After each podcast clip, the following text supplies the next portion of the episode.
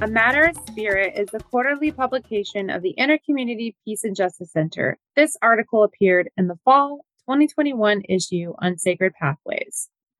From the editor. When I was studying for my master in divinity at Loyola University Chicago, we were we were required to take a class called liturgical leadership.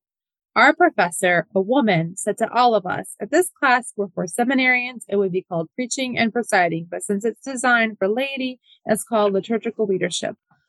Looking around at the class of mostly women, it was evident that the reason the school couldn't call it preaching and presiding is that most of the students enrolled in the MDiv program were women. In that class, I was given a gift many Catholic women are not given we learned to preach and preside. Our professor explained that we were equipped with these essential skills because we would be called upon. We are called upon. Pope Francis writes in his post synodal apostolic exhortation, Querida Amazonia, women make their contribution to the church in a way that is properly theirs.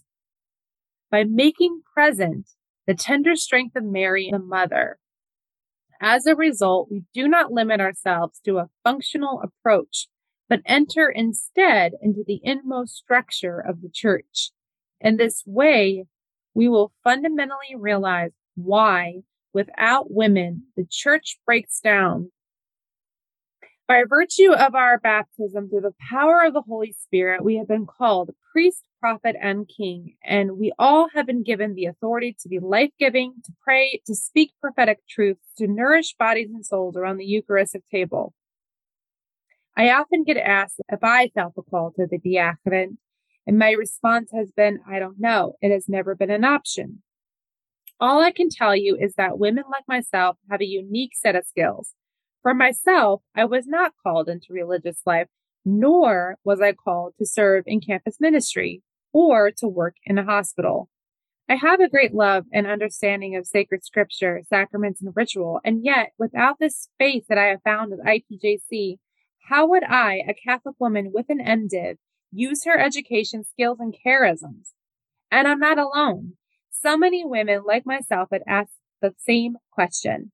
Each of these articles and this issue of A Matter of Spirit represent the unique pathways of women like myself who have been called to live out a specific vocation, to preach, to pray, to serve, to mourn and laugh, and to live out the gospel call to love one another.